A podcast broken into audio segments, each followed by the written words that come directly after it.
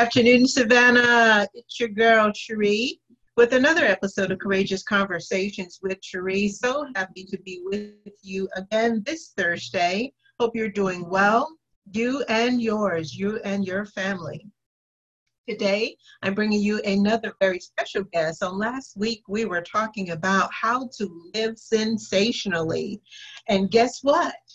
As there is with life, there is also death. And so we're going to have a very courageous conversation about how do we navigate the dying experience. And I have someone that is so, so profound to me. She just doesn't know how uh, delighted I am to have her on the line today. But we're going to jump into that in just a few moments. Before I jump into that, let me jump into this and let you know that you're listening to WRUU-LP Savannah, Georgia, 107.5 FM, WRUU.org. We are Savannah Soundings Community Radio with Global Soul. And the viewpoints expressed in the following program are not necessarily those of WRUU, its license holder, or its staff. So, who do I happen to have on the line today? We have the one, the only Barbara Karnes, RN and best-selling author herself. I should say award-winning author herself. Barbara, are you with us? I am with you. Hello there. Glad to be here. Fabulous. I am so delighted. I sent an email uh, just pretty randomly, actually, to your assistant and uh, wasn't sure who was going to respond or if I'd get a response at all. And was so delighted when I saw, I believe this is Julia. Yes. email from her. Yes, I saw a response. I, yes, I was so excited to see that response back from her. And I, I would just like to enlighten our audience here and around the world to let them know that, uh, and I wrote it, actually wrote it in my book. I have my book here. And uh, I wrote in here in the back, almost the very uh, last page, where you have a blank sheet in there that says notes. And what I wrote, Barbara, was received during my mom's hospice stay in Charleston, South Carolina, on in December of 2014. I have no idea what specific date in December, but I, she passed on December 18th, so it was that that week. And I misplaced it. I could not find this booklet since 2014. It's been six years. And I found it during this COVID 19 pandemic uh, just last week on April 3rd by happenstance. I don't say by accident. I do not believe in coincidence. I believe it was so divine that I found it. And ironically, it was in my file cabinet. I was about to do some tax work uh, to do our taxes for the year and I it was in there. How it got in there is still a mystery. It doesn't matter at this point, but I just was so excited when I finally found it. I think this is so important. So please let me allow me an opportunity to love on you publicly. First of all, to say we lost my mom very, very quickly to two forms of cancer. It was non Hodgkin's lymphoma and leukemia. Uh, after about six weeks, total of 12, uh, from the time she was diagnosed to the time she actually transitioned. And during that last week at hospice in Charleston, one of the nurses gave me your booklet. And let me tell you, I believe this is what really helped me navigate that particular time, a very special time. But in light of what our world is experiencing right now, and in a way to serve not just the families of uh, loved ones that are transitioning, but the healthcare workers, etc. I thought this conversation was just paramount and wanted to honor you and get on and serve uh, our listening audience. So thank you so much. You are you have been my angel all this time, and this is our first time talking. Well, it it really helps to know what your loved one is experiencing when you're at the bedside and you know they're dying. Because, you know, it's not like in the movies. Uh, and yet, most of us don't know that. That's our only role model. And so I wrote this booklet to help families and significant others understand what mom was doing um, as she was dying. That's how that, yep, that's where that came from. That we're going to unpack that in, in just a moment, but please allow me to roll out the red carpet as I do every time I'm on the call uh, with a very special guest such as yourself.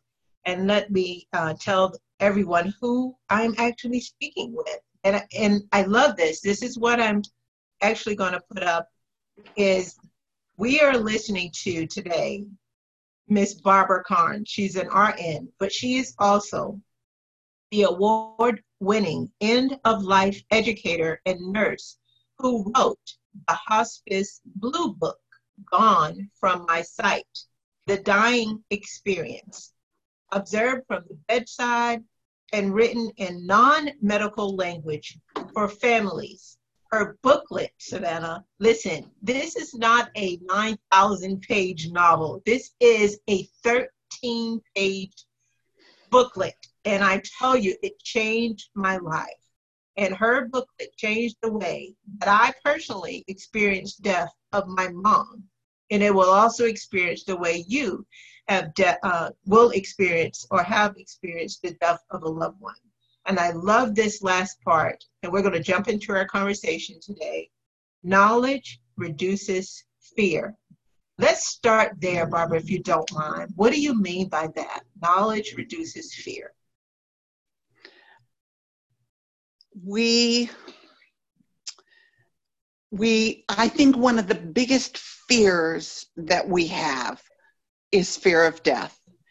And like I said, all we have is, is the movies as role models, and people don't die like that. But so when we're at the bedside and we see mom's breathing, her facial expressions, her body movements, most people think something pathological is happening. When really, um, mom's probably doing a great job of getting out of her body. Um, I learned as a hospice nurse, I was at the bedside of hundreds and hundreds of people in the months before they died, right up to their moment of death. And what I realized is that first, there's only two ways to die, and that's either fast or gradual. And fast death is getting hit by a truck, it's a heart attack, it's suicide.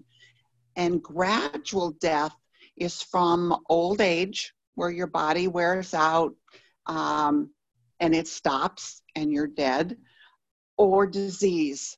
Disease is one of the ways that we get out of this body. And dying a gradual death has a process to it. It doesn't just happen. If it just happened, it would be mass death. So I learned this process. And if we can understand and know what the process is, then we've reduced the fear of the moment. So the knowledge comes in knowing that this is how people die and mom's doing a good job of of dying of of doing what's normal and natural. And that in itself reduces the fear. Okay so you have dropped as i always say a lot of golden nuggets in just that one response. So i'm going to unpack it a bit and try to ask you some questions that may our audience may be uh, thinking as you were just speaking. Here's what came to my mind, and I just want to recap. You said, while obviously you've had the uh, privilege, I'm sure you would count it a privilege to be at the bedside of millions, possibly thousands of people. And you said that there were two ways that we will all die either fast or gradual. Fast meaning instantly, and you gave examples such as suicide, accident, so forth and so on. And then you said gradual, uh, old age or disease. Uh, I wanted to ask a question, or these are some of the questions that popped in my head as you were speaking. Fears around death or myths associated with dying, like such as, will the person suffer? What is that dependent on? And what do we mean as a family member outside looking in, not in the actual experience itself, but uh, how, what does that mean? How would you define if a person is suffering or not when a loved one, for, we can take this incident right now with the pandemic, COVID. This is a, uh, from what I understand, I'm certainly not a medical expert, but it's a respiratory, respiratory, excuse me, system uh, disease. And so I'm a, a recovering asthmatic though, so I do know the struggle of actually not having um, your full breath. So from that standpoint, when someone is uh, suffering just the inability to actually breathe on their own, and then obviously the last breath before they pass, is that considered suffering? Or how would you explain suffering as it relates to dying and a dying experience? Okay, let's start with dying itself is not painful. Disease causes pain. And so we're looking at someone dying a gradual death.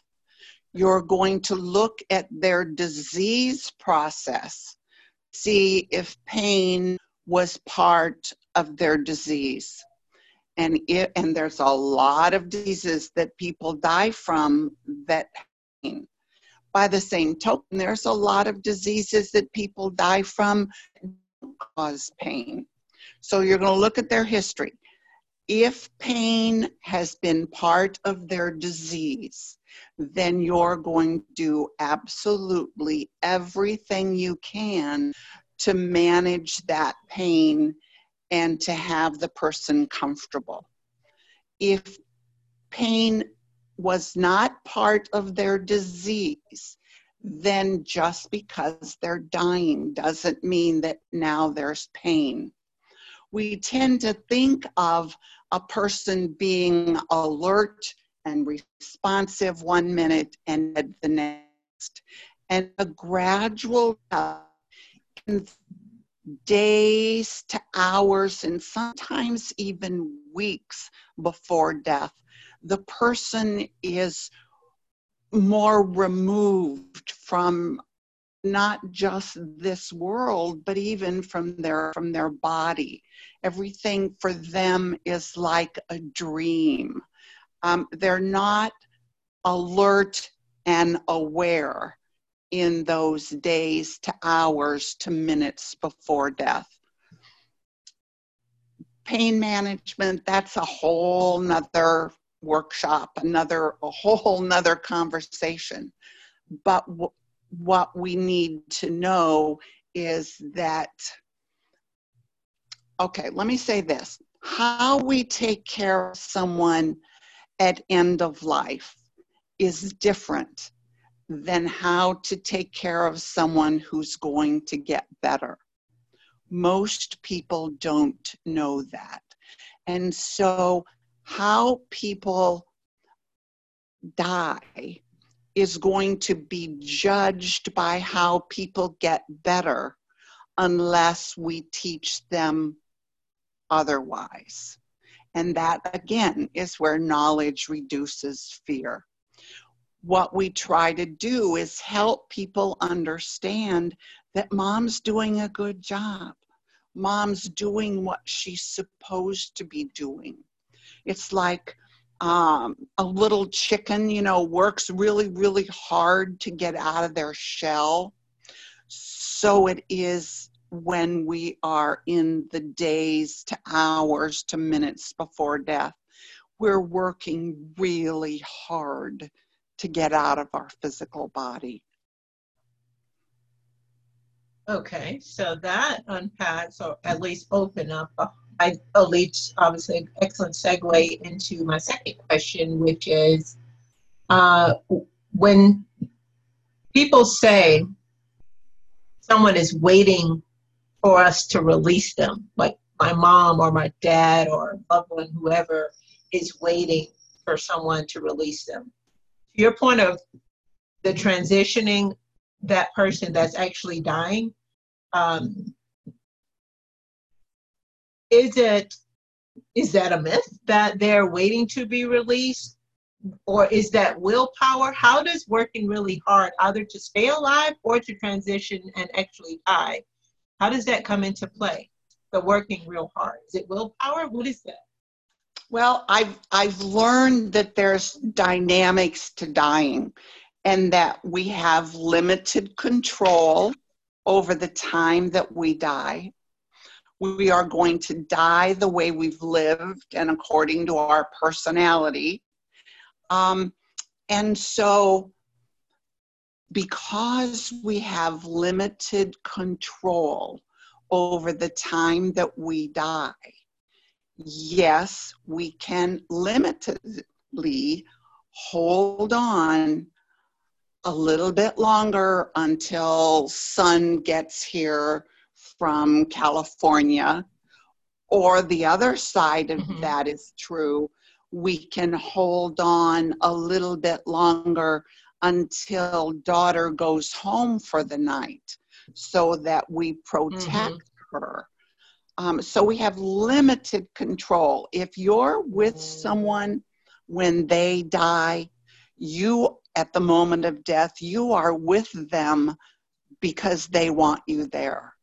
And if you're not with them and you tried to be and you wanted to be, then let go of the guilt and take the gift of love and protection that that person gave you. Both ways, it's a gift. That is that is absolutely beautiful, and that has just blessed me because I didn't tell you uh, the last few moments when my mom actually passed. The day before she died, my mom, my sister and I, my sister lives on Hilton Head. I live about 45 minutes away, and my mom was an hour and a half away in Charleston. So the day before she actually transitioned, I came home. My sister was there, and so I wasn't there. But moments, literally moments, I took two steps into my mother's room, heard my sister say, I think we need to call the nurse. And I had literally just walked into her room. And it, the ironic thing was that when I got to the facility, the door was unlocked. It's usually locked, like you can't get in, you have to buzz to get in. I walked straight into the facility, walked straight into her room, took two steps. Mom took her last breath the moment I stepped in that room. It was um, unbelievable. So I, it was a gift of love. I absolutely agree. Yeah, she gave you a gift. I love what you. She gave me a gift, but I, I wanted to ask you, what did you mean by um, you were talking about the dynamics of dying, but that we die according to the way we live. What do you mean? I mean that just because we're dying doesn't mean that our personality changes if we were ornery and cantankerous in living, then we're probably going to be an absolute monster in the months to weeks before we die because dying doesn't change our personality, it intensifies it. So if I'm laid back, mm. easygoing in my personality in life, then I'm going to be a little marshmallow when it comes time for me to die it doesn't change who we are. Dying simply intensifies it. Wow, that's pretty fascinating. It is, and it's you know it it took me a long time to figure this out, um, and I guess our fantasy is that um, someone's told they can't be fixed and they've had a really tough ornery, hard life, and now suddenly they're going to be all loving and cuddly, and that's not going to happen. You know, and yet that's right. often, often what we want.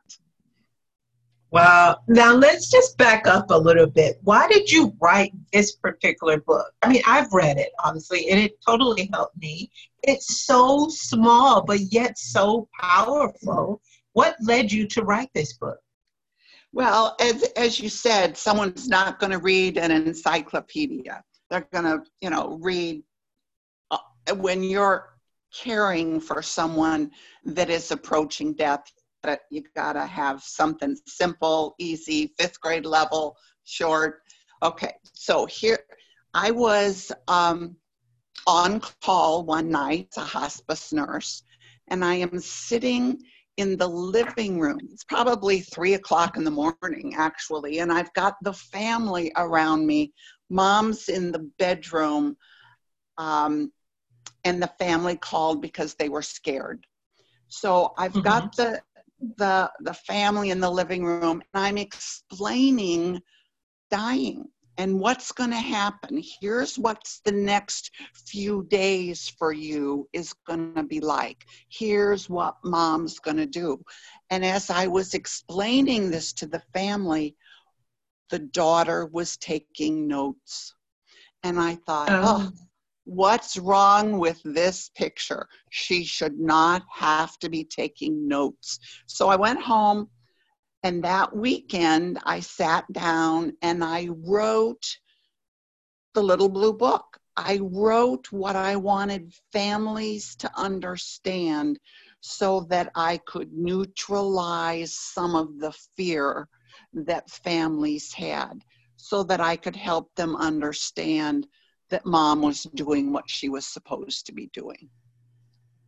You know, that just makes me think about a favorite quote that I have that says, The two most powerful days or most important days of our life are the day we're born and the day we find out why. Do you find it or feel at all that this is like your purpose or one of your main purposes in life? Because it's pretty phenomenal. Um, this is what I'm on the planet for.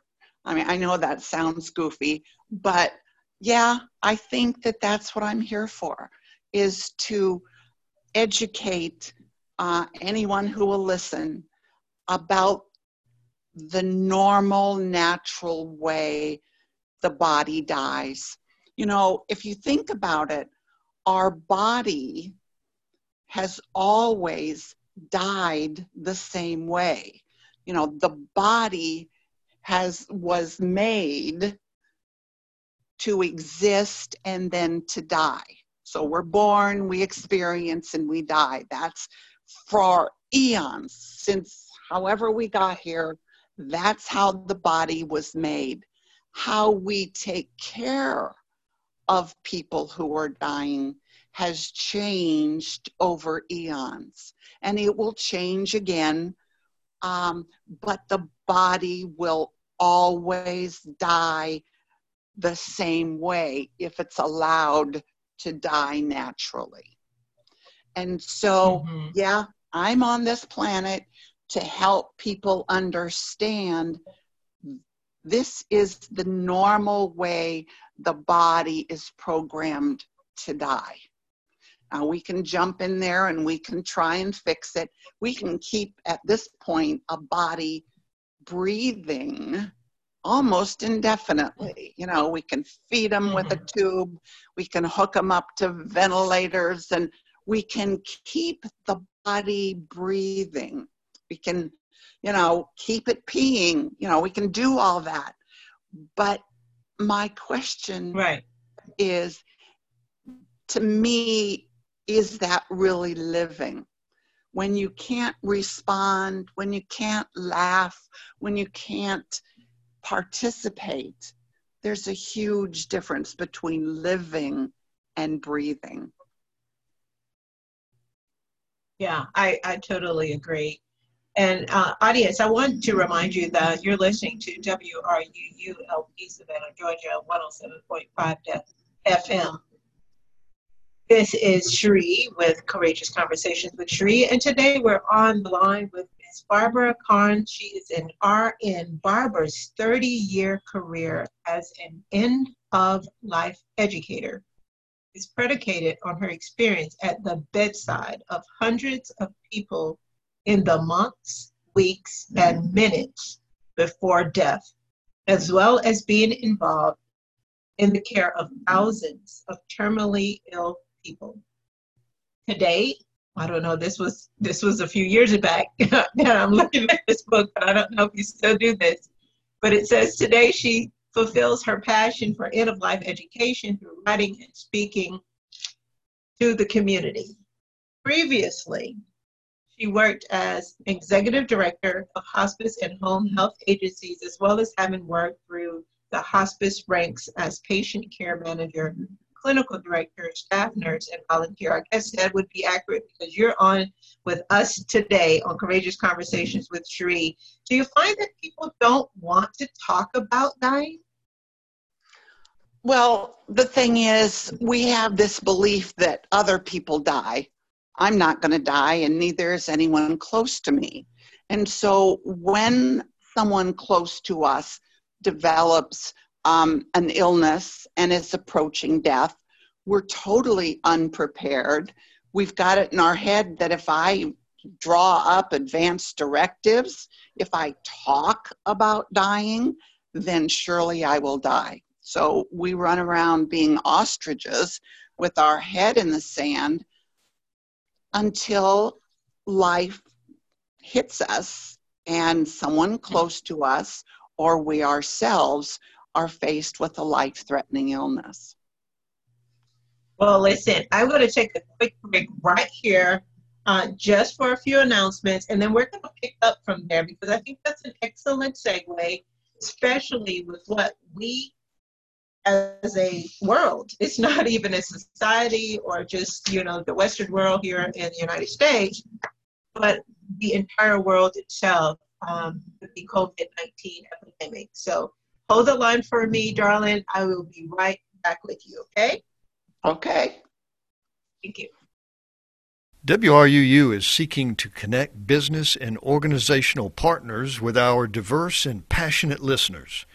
If you appreciate our local radio station and have the enthusiasm to cultivate sponsorship from business and organizational leaders, we have a commission based position that might be right for you. We're looking for a non commercial underwriting representative to take WRUU's message into the community and to further support Savannah's only community radio station. For more information, or if your business would like to support us right now, email fundraising at wruu.org.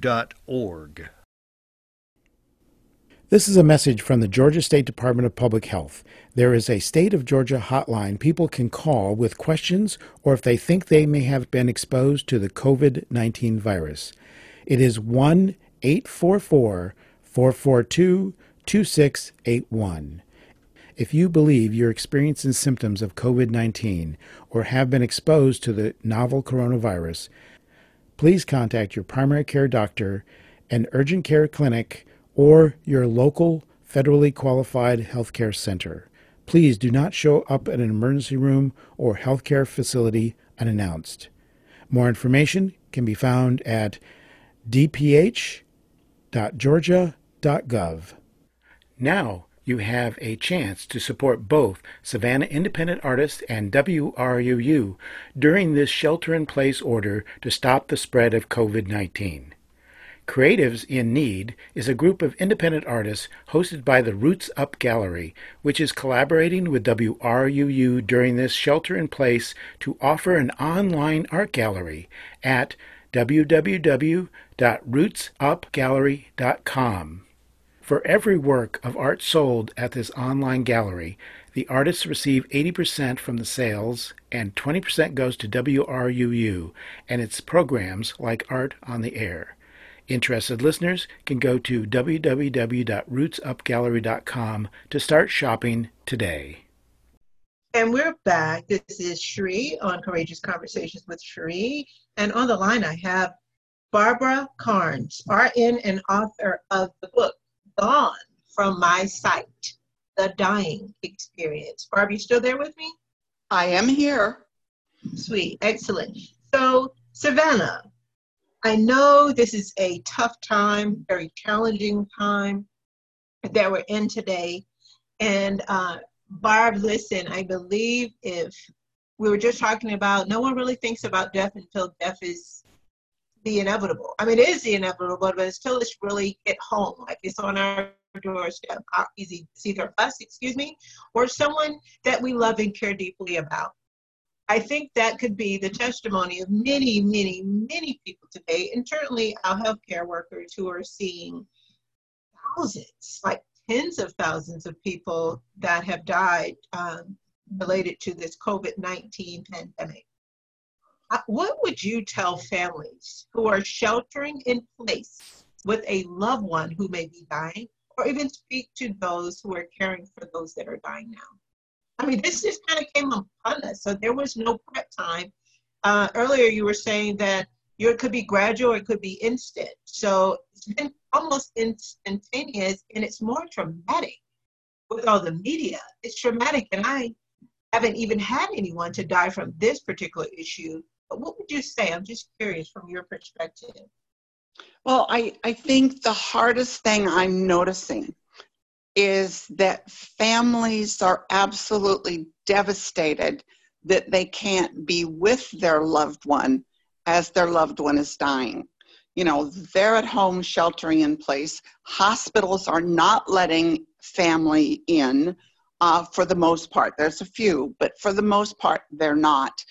And this is adding to the burden that grief is bringing to these people. Um, when someone that we care about dies, um, that's an overwhelming burden. But then to add the fact that you're not allowed to be with them. And because we don't know what how people die, we don't know the normal, natural way that people die. Our main fear is that our loved one is suffering greatly um, and that they're all alone. So, what there's a couple of things that I want people to know. And that mm-hmm. is, as I mentioned earlier, we aren't alert and everything's aware of everything and dead the next. Those people in the hospitals that are on ventilators that um, are dying right this minute are not aware of their surroundings. They are on ventilators, they're, they're literally in a deep sleep through medication so that that vent, so that their body won't fight the ventilator. But um, what brings comfort to me is that i know the person who's dying is unaware and non-responsive to what's going on and the chaos around and about them now, what the family can do while they're at home, sheltered in mm-hmm. place, is to sit down and quiet themselves and close their eyes and visualize their loved one in bed asleep. And in their mind's eye, hold their loved one's hand, crawl in bed with their loved one if they want to, but in their mind's eye, start talking to the person that's dying, that's alone, mm-hmm. and that they want to have to bring comfort to. Talk to the person in your mind and tell them everything you've ever wanted to say to them. You talk about the good times. You talk about the challenging times because there's no perfect relationship. But quietly sitting right. in your chair at home, you're going to talk to your loved one. And thoughts are things And mm-hmm. that can bring comfort to the family at home. And my belief is that it will bring comfort to the person that's dying. Yeah, it is a matter of that. I, I like that a lot. That's one of my favorite sayings as well. Thoughts become things, choose the good ones. so while there are no perfect relationships, uh, at a time like this, I think it would certainly bring solace to think on the good times, to uh, share from inside, from your heart, and quiet yourself and in your mind, and just express that love, you know? Not what right. they did or didn't do, you know? Yeah, it, it's so good. It's, that is really good. Now, the thing is, if you're with someone in the hours to minutes before they die, when they're non responsive, it's a lot easier to talk to someone who's not going to argue back with you. You sit down with your loved one who is non responsive and you talk to them. You do the same thing, only you talk out loud to them. They can hear you as if from afar, but they can hear. And so, all my idea of doing it when you're sheltering in place is what is I've simply taken what I recommend for families to do when they're there and present is to also crawl in bed, hold the hand, whatever brings comfort to you, and guide and support and love your, your person through it. So that's really good. So, recommendations before a loved one dies. You're saying all the things that you would do once they have already transitioned that you did not have an opportunity to do.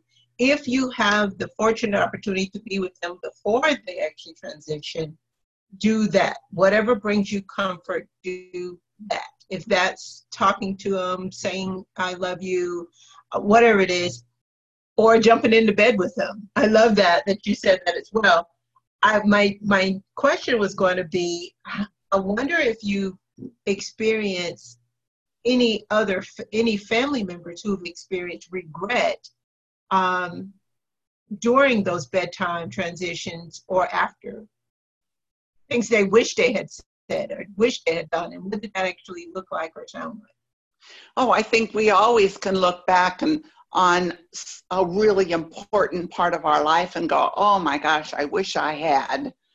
Um, so we've all got the the I could have done better. I could have said this. I could have done that, and that's why I also recommend that when someone close to us dies, that we sit mm-hmm. down and we write that person a letter and put in that letter everything you've ever wanted to say. It's not enough to think it, you have to literally write it. You've got to have those thoughts come down through your fingers in that pen and write everything that you've ever wanted to say to this person and then you take that letter and if you're having a funeral put it in the coffin with them um, you can put it under their pillow you can put it in their hands. If you're not having a funeral then take that letter and burn it. And take the ashes and scatter the ashes to the wind. And that I believe that the person that has died will get that message, and I guarantee that it will help the person who wrote the letter very, very much. Mm, that's really good. It's like keep it's well. I think it's a couple of things. Number one, you just touched on. I didn't want to forget this. There's a lot of families, obviously, with what we have have going on right now, precedent, unprecedented times their inability to even have a funeral right now, or very limited, like immediate family, and I'm speaking maybe five people. So that's another uh, shock to our system as well. But you were talking about uh, writing the letter. I love you said put it in a coffin, even burn it, let it just scatter, um, scatter the ashes. A way to keep their memory alive or even bring closure for me, I have not only uh, written a letter, I've written a book, and I have the privilege of traveling and speaking. And my mom is always in my speech every time I get up. So I keep her memory alive. I, in fact, we have some videos uh, that we were just looking at, so I can see her face. So we've been watching old, very old. And when I say old, it's like maybe of my kids are like 25, 25 years ago um, videos, and I can still see her. So keeping their spirit alive, I think that is so key. It is, and the the reason that and and we can do so many things to keep a person's memory and spirit alive, but writing that letter is a a way of putting our our relationship in a balance as I said, there's there's good times and there's challenging times, and yeah. often happen. What often happens is the minute a person dies, they're elevated to sainthood. You know that that now they're the most wonderful, wonderful person that ever walked the earth, and yet when they were alive, they were there were a lot of challenges. So I, I think that there is uh, a mental health aspect to writing down the positive as well as the challenges in a relationship to keep that in perspective, that it's a more healthy looking um, way of going on living. Yeah. I mean, I can only imagine what you have experienced with the family. And I will tell you, I don't even think hospice care was so much about my mom, other than keeping her comfortable with medications, obviously, and allowing nature to take its course. But it, I said, um, I don't know how many times, it's really been so beneficial to the family, to me and my sisters. Absolutely. You are so, so right.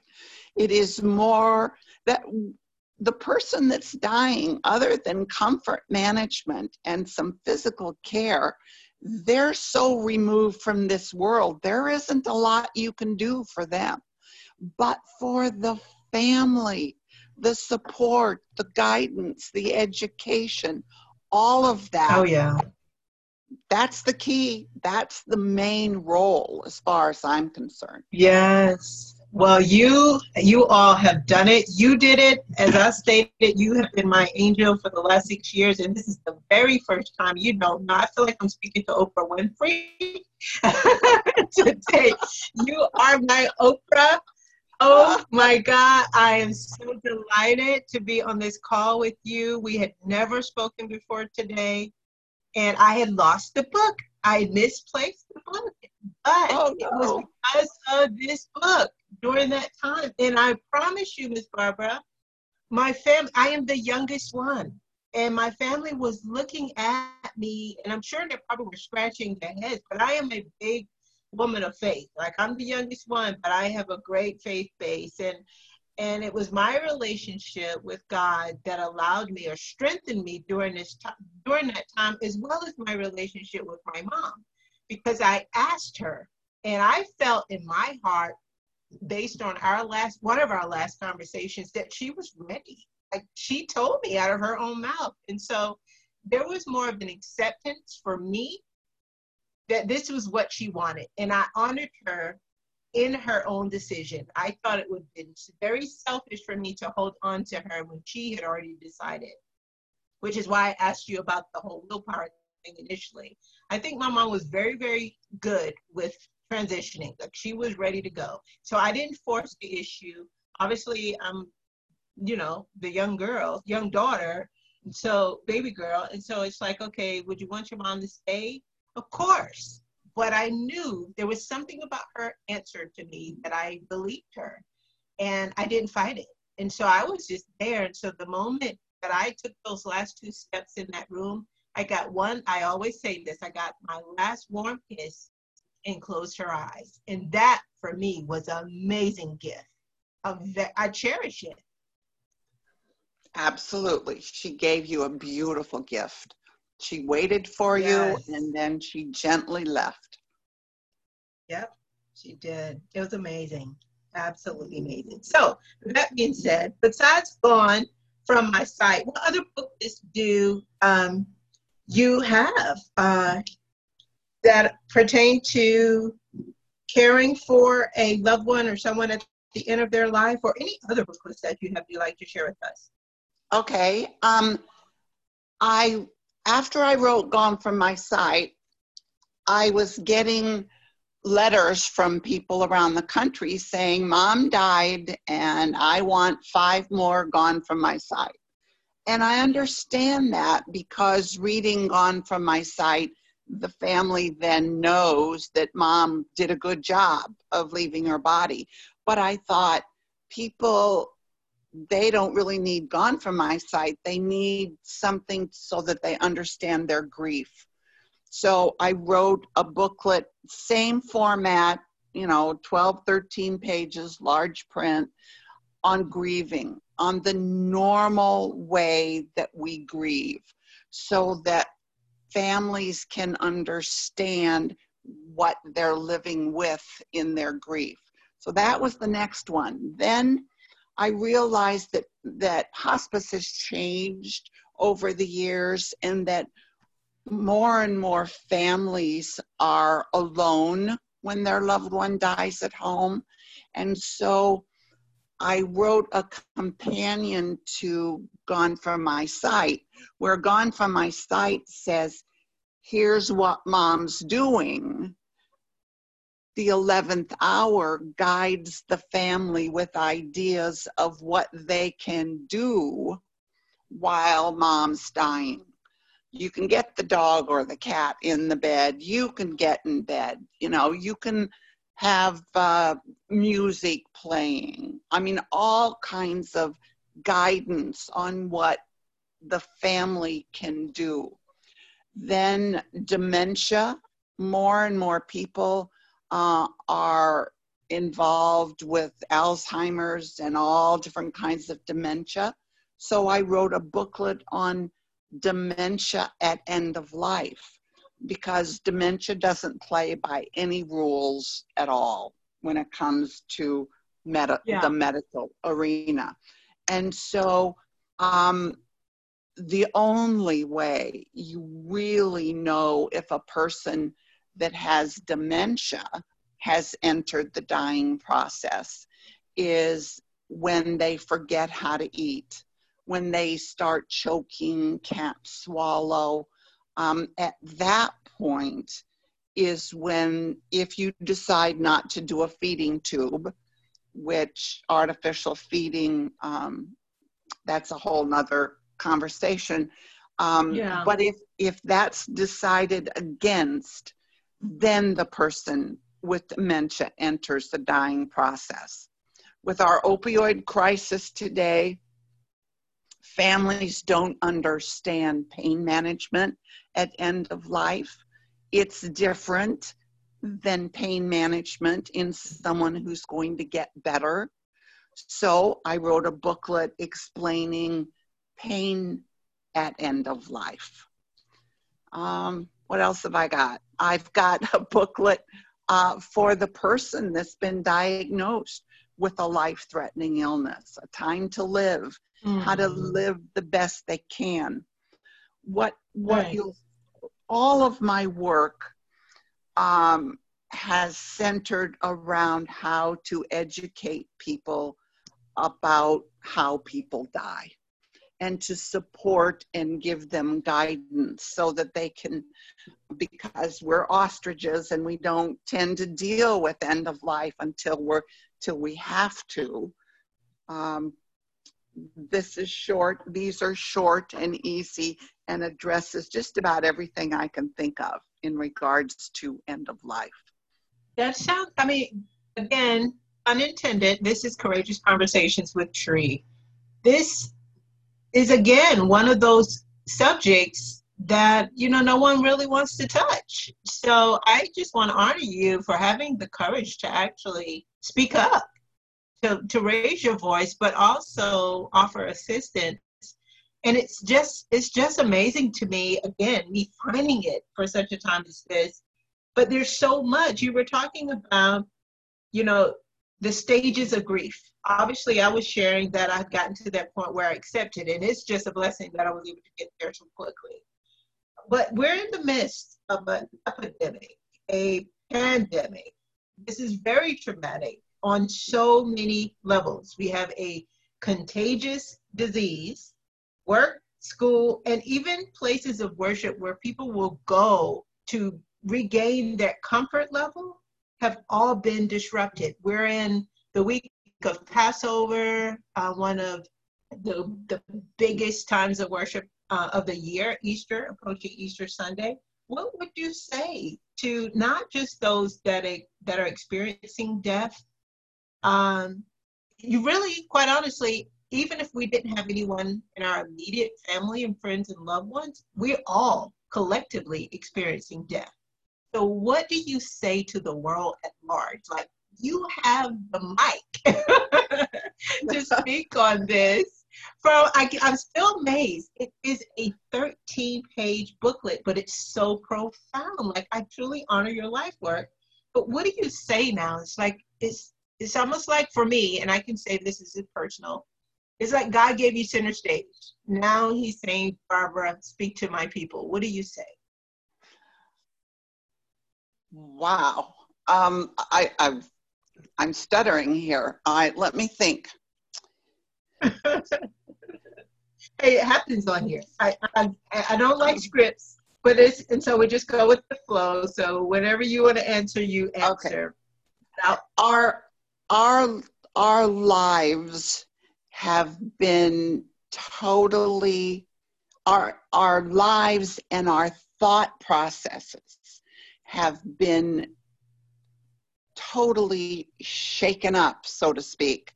This, all the, the fear, all the sadness, all the confusion, all of the frustration, this moment in time is giving us the opportunity to look at our individual lives and say, is this how I really want to live my life? You know, I sheltering in place, I, I has taught me how busy I thought I was and how what's really important in life it's it's relationships it's people um, it's not mm. Um, going to the mall it's not going to the office you know i think that if we look for something positive in this and it's believe me you all know how horrific this is and how frightening and how painful it is. Yeah. But let's take the opportunity to reevaluate and see what's really important in living. And maybe we want to change. Mm, that's so good. I love that. And let's talk about that change because I've I've heard and I've seen, particularly on social media, and there's so much noise right now. Oh my goodness. And I, although I have this platform, I felt I was very strategic with when I show up and where I show up and the people that I extend this opportunity to. The last person I had on, we were talking about living sensationally. And uh, now I'm talking about the dying experience because one goes hand in hand with the other. But taking this opportunity to reevaluate, I love that. And what I was just going to say was this thought about change is I've seen on social media where people are talking about going back to business as usual. I don't think it'll ever be the way it was ever again. And I think this is a great opportunity, as you just stated, for us, again, an opportunity to look at our individual lives and ask, is this how I really want to live my life?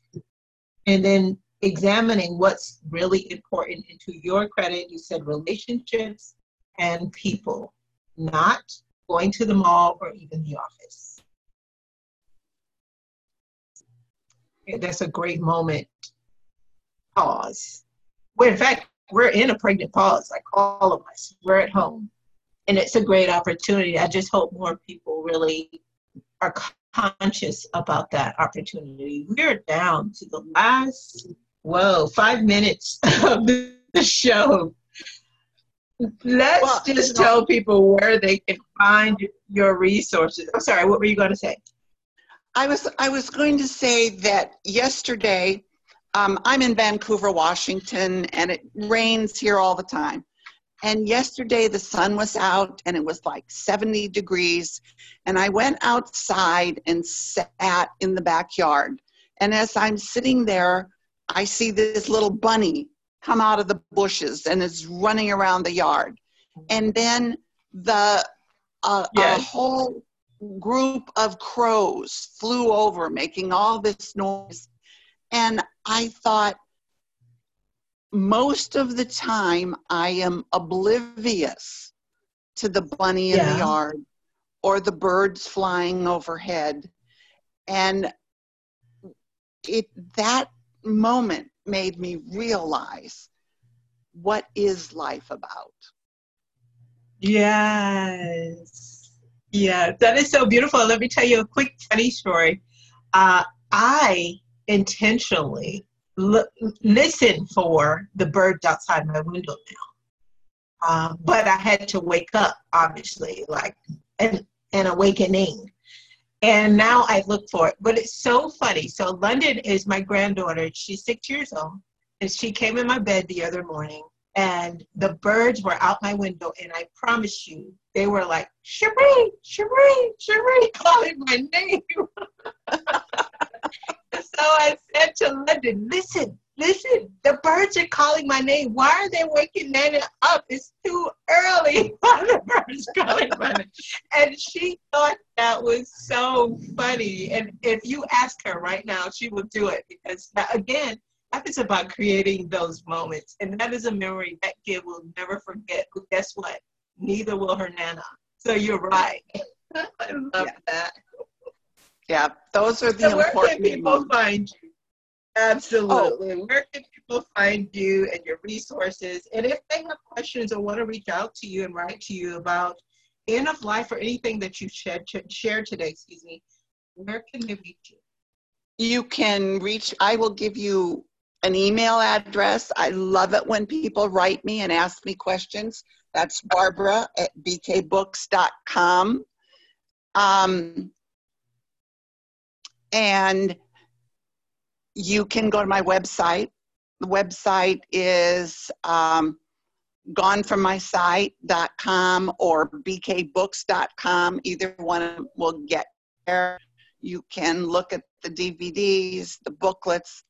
I write blogs. Every, in fact, for, during this time, I've upped the blogs to every week um, on end of life. I have a Facebook end of life and bereavement group um, that you can join. So I am a resource for this country, well, actually for the planet, because I have people all over the world that write to me and I write back. So uh, if you need. So rewarding. Yeah. Sounds incredibly rewarding. And again, I just want to love on you and say thank you. Just thank you for the gift of Barbara I am so thankful that I've had this opportunity to spend with you today and uh, again share you to the world. I wouldn't be surprised if you're on some national platform because you should be. This is this work is paramount, but our world needs this message. Um, and it's a gift. I believe it's truly a gift. So thank you so much. I just want to publicly love on you and say thank you. Any last words for our audience? Um, remember to say thank you. We have so many gifts in our life, and with all that's going on and all the grief that we're carrying, we have to remember to say thank you. Awesome. Awesome. Thank you.